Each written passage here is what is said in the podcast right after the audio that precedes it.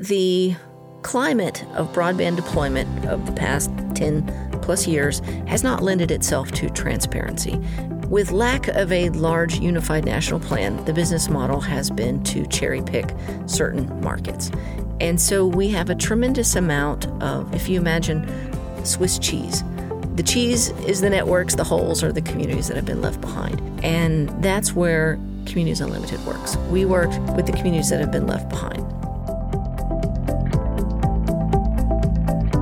Welcome back to Small Talk with Communities Unlimited. My name is Chris Baker. It is the podcast for Communities Unlimited.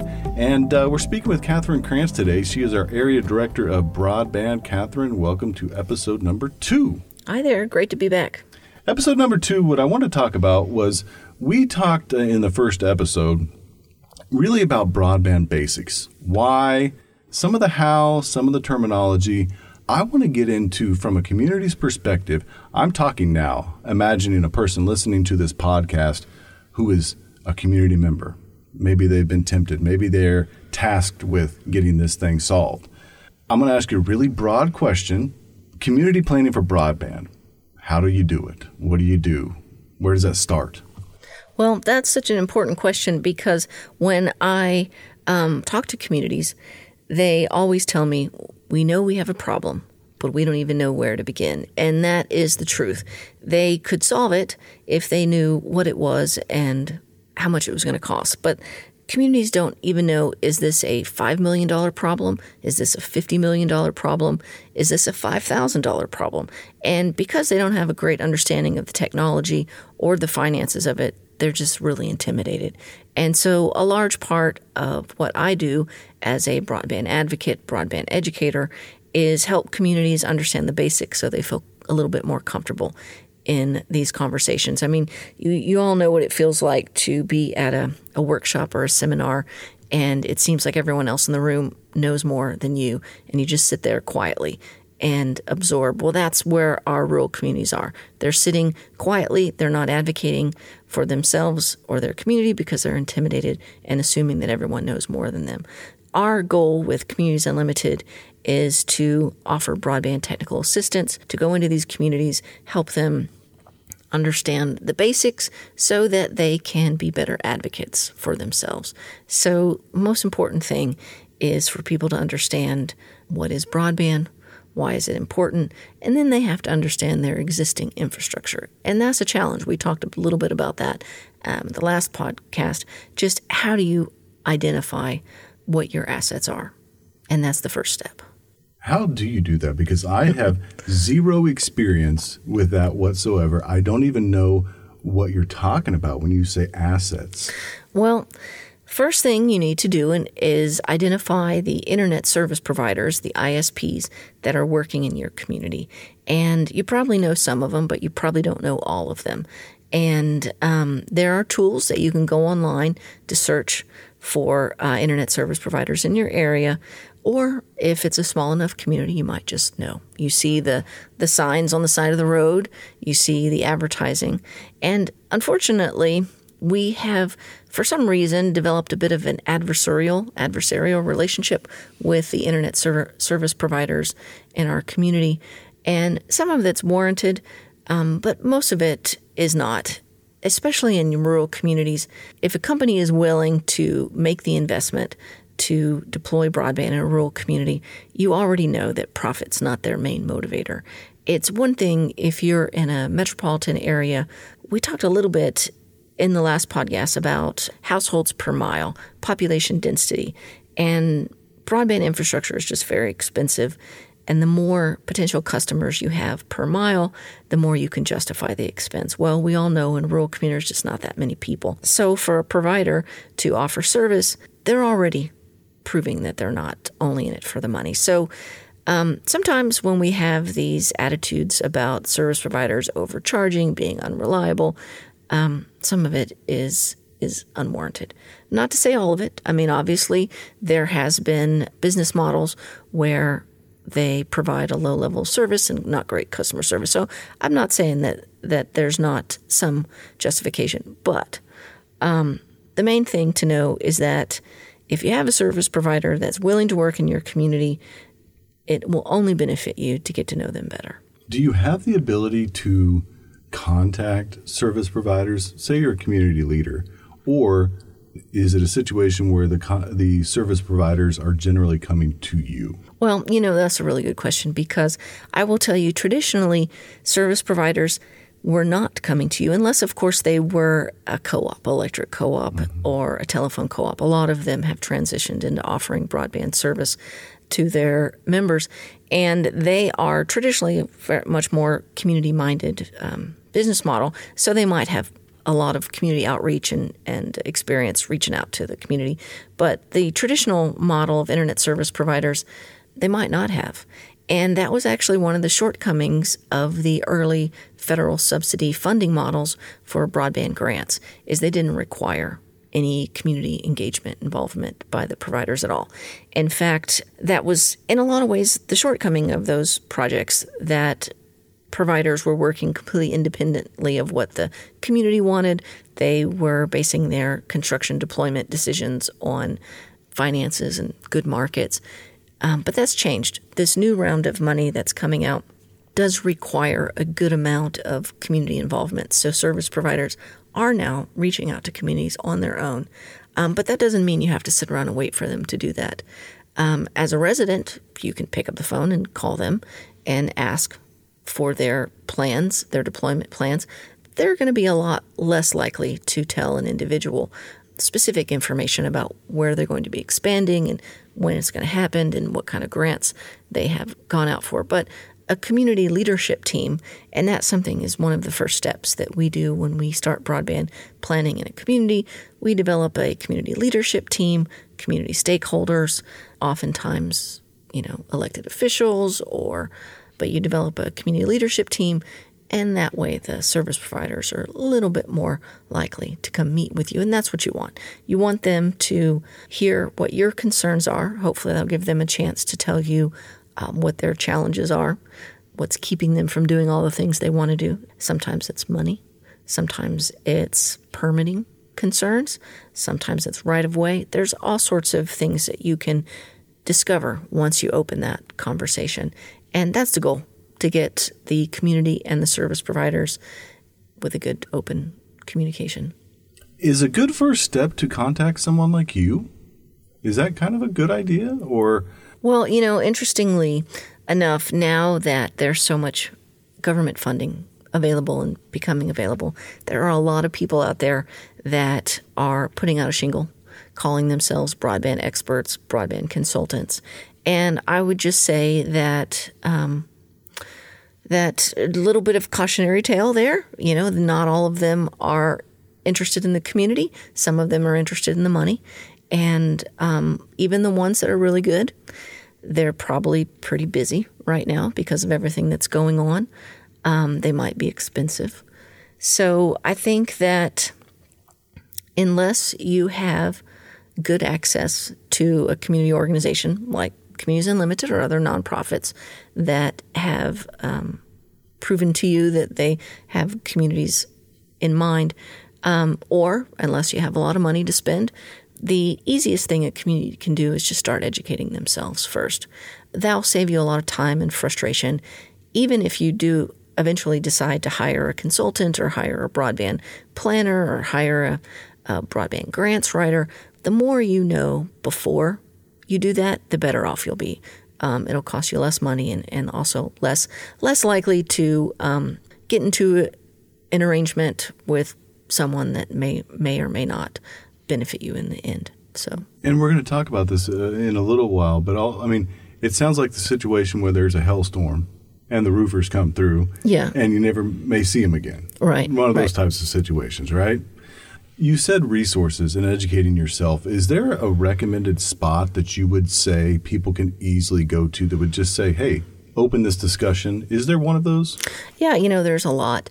And um, a lot of them are from the federal government. So I don't have a, a lot of them memorized just because yeah. there's so many of them.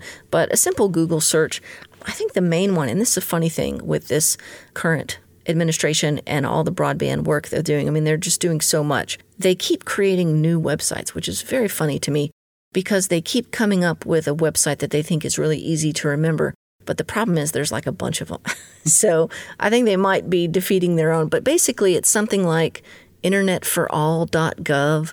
And then there's something like all about internet. I don't I don't know. They're they're um, a bunch of different resources that are all attached to the federal government and the BEAD program, the funding program that's going to be coming out within the next year or so. I would just say try to find something that is a .gov. That is an actual official website of the US government. Also, every state you are in will have a state broadband office, and that is another really wonderful resource. But they're all they all have different names. Um, in Texas, it's the Broadband Development Office.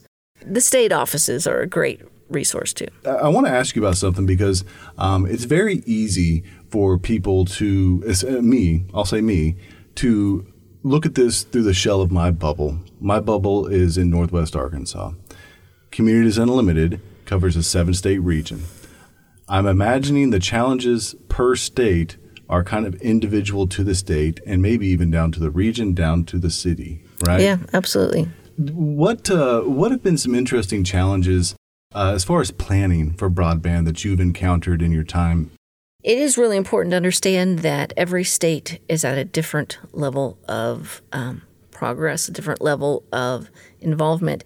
And before I came to Communities Unlimited, I had only worked in Texas and Oklahoma. And the first month, maybe even month and a half that I worked at Communities Unlimited, all I did was obsessively research all seven states to figure out where they were at.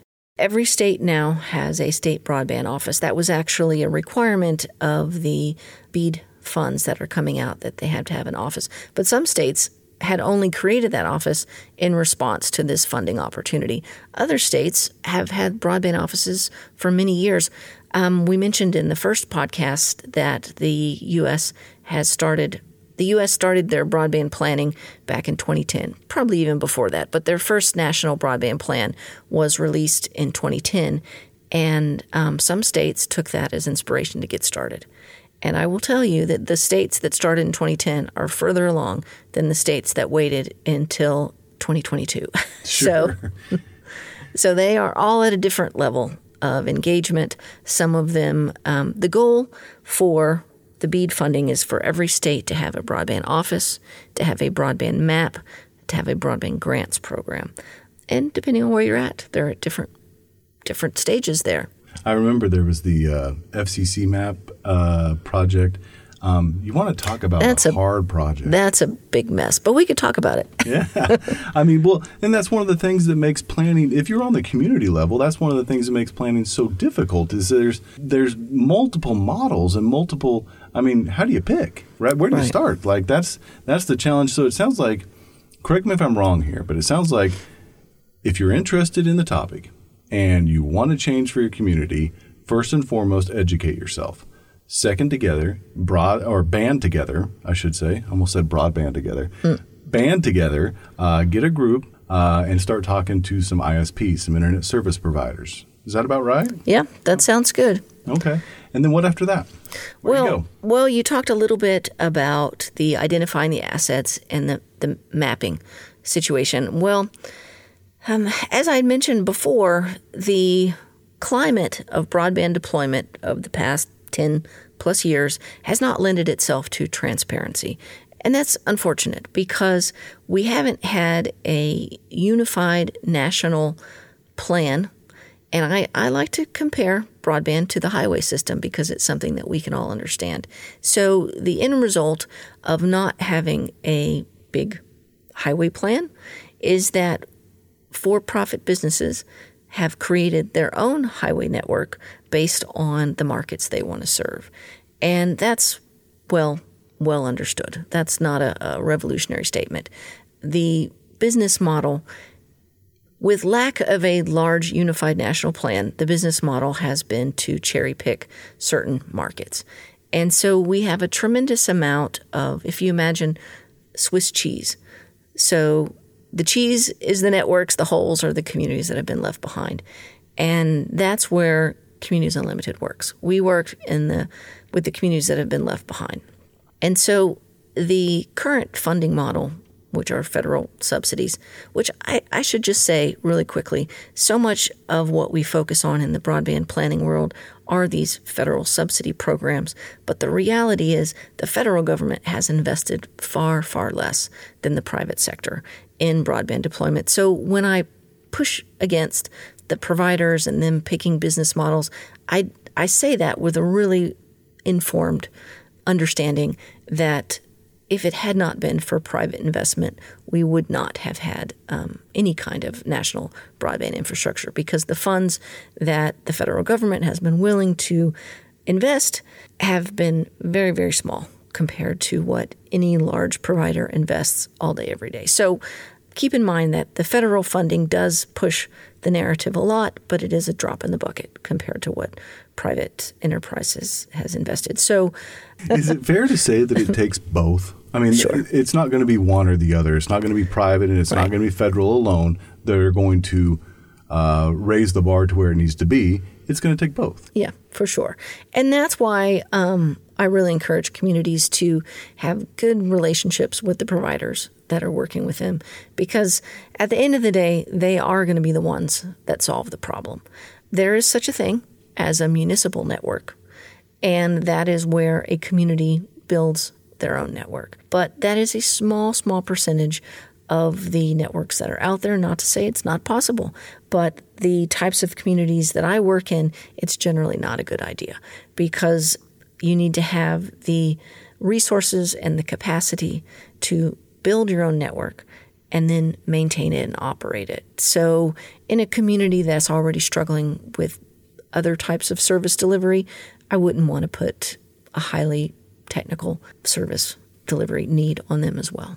Sounds very attractive, right, from the beginning, right? We'll just have Sure. our own, right? Right, We- We've sure. done everything ourselves, right? We can do this one ourselves. But then you get in the nitty and the gritty a little bit, and you start to discover, hey, this might there's there's an investment, not only like Yeah. monetary, but also um, to Capacity, be made. yeah. yeah, capacity. And not only that, but if you are a community that's considering a municipal network, the first thing you need to do is check the laws of your state because most states in the nation allow it. And that sounds kind of crazy, but the truth is, based on our country's belief systems, um, we are a capitalist country, and we do not like publicly funded entities to compete with private enterprise. And it, it's you know it's kind of fair if you're using tax dollars to compete with private enterprise, then you're going to have an unfair advantage, and that's that's the justification. But at the same time, I'm a little personally on the fence about that because I think that there are certain things that taxpayer funded money could do maybe better. I, don't, I mean, I like I said, I'm a little on the fence. But if you're interested in a municipal network for your community, you first need to find out if it's even possible. Now, how do communities get around that, or how do communities that really want to be um, really involved in the process, but not the build, uh, maintain, operate a network? the the way they do that is through public private partnerships. And that is where a community can be really involved in the process but not have to do all the work. So and the what is a public private partnership? It's just an agreement between one or more entities and it can be as creative as you want. This service provider owns the network, the city contributes this or the city owns the network, this provider operates it. You know, it's the possibilities are, are limitless as far as that. And just to be clear, Catherine, we're talking about something different than like Wi-Fi in a city, right? We're actually talking about delivery of the internet, correct? Yeah, right. To the Wi-Fi, right? Yeah, okay. So now now we got to talk about some some terminology here. What I tell people is the internet comes to your home. Wi-Fi is inside your home. Basically, and I guess we got to start back to the the beginning. The internet exists someplace, usually a, a building full of computers called a data center. These data centers are all over the world and they're connected by cables. Some of those cables go underneath the ocean. I mean, that's there's actually a lined connection to everything. It's it's there are such things as wireless internet, but wire is always part of it. So the only difference is the end of the wire then is um, transmitted by radio signals, Wi-Fi signals. We can't talk too much about spectrum and radio because that that's a little bit too too beyond my uh, understanding. I know that the wire goes to the transmitter or the tower, and then it's um, sent out from there. So even in the scenario where the internet went to a tower, it was sent out to your home. Inside your home is still where the Wi-Fi would exist. Because you know some people will come at this from different places, and to be clear that you know just because you may uh, have Wi-Fi that uh, or a city's Wi-Fi, it's still got to be delivered somehow, and that's really what you're talking about is how it gets before it becomes Wi-Fi. Right, for sure. Okay. Yeah. Um, the internet would connect to whatever device would be then sending out the Wi Fi. And when you talk about a city's Wi Fi, I think you're talking about public Yes. access points. So those are usually private networks. Yes. So the internet comes to the endpoint and then it goes into a private network that is then set up with hotspots. So public Wi Fi could be within one building or it could be within a um, downtown shopping district. Now, the infrastructure that requires that if you all have an interest in any of this, there's so much information that you can dig deeper and get way beyond. I'm a planner, so I'm a big picture thinker. I don't have a really strong understanding of all the engineering, but the resources out there totally exist. The thing to know is that internet is outside the building. Once you're inside the building, that becomes IT. If you had seen a diagram, the internet comes into a building, whether that building is one house or, you know, 20 floors and 500 tenants. But all of that inside stuff is private network inside. There's a lot of terminology. Yeah, it's very confusing. A lot of options. Um, and that's why we started about, and I guess I should clarify this again because this is episode two. Broadband is not a thing, it's a speed, right? Yeah, so it's a um, Threshold? Yeah, a, a speed threshold, a, a classification. It basically means high speed internet. Now, also, um, there's another element to the definition that I often forget to mention. It's high speed internet that is continuous. So it's not an on or off thing, it's continuous. But it doesn't matter how it's delivered by whatever technology. It can be delivered by fiber, it can be delivered by coax cable, like your cable TV, it can be delivered through um, your phone lines, your DSL. It can be delivered wirelessly through wireless internet, it can be satellite, it can be mobile through your um, cell phone. It just has to meet the minimum threshold for speed, which is currently still 25 megabits down, 3 megabits up. And that's very slow. There's a lot of reasons that they keep that definition low, pros and cons, but All right. We're speaking with Catherine Krantz. She's the area director of broadband here at Communities Unlimited, and this is Small Talk with Communities Unlimited. Uh, reset here. My name's Chris Baker. I certainly appreciate you listening in. And Catherine, we're about to get towards the end of this episode, but if you could leave a community with one, two, three things that they can do pretty easily uh, to prepare themselves for broadband and what's coming uh, potentially financially for them, what would those be? Well, we didn't really go too much into the mapping challenges and understanding the data, and that's a real a real big topic. I would say that the community needs to begin to educate themselves, um, understand who's already serving their area, who may be interested in serving their area, who has already received funds to serve their area, and build a leadership team. Now, as far as the data, that's another thing a community needs to understand the difference between unserved, which means not having internet at all, and underserved depends on the um, the grant program, but generally it's 100 megabits download. Some of it's 100 symmetrical, and some of it's 20. The reason that's so important is that the grant opportunities are different for communities that have unserved populations and underserved populations. So, digging into the data can be very complex, but at the very least, a community should understand if they are considered unserved. And that'll open up some doors for them if they are. Of course, the irony there is if your community is truly unserved, you're probably going to have a harder time getting to all these resources. Digging into the data would be Yeah. difficult. Yeah. You might have to go to a public library. Well, Catherine, I appreciate you joining us for episode two of Small Talk with uh, Communities Unlimited. Uh, again, my name is Chris Baker, and when we come back for episode three, we're going to talk funding. That's a big one. All right. We'll see you soon. I appreciate you joining us. Small Talk with Communities Unlimited.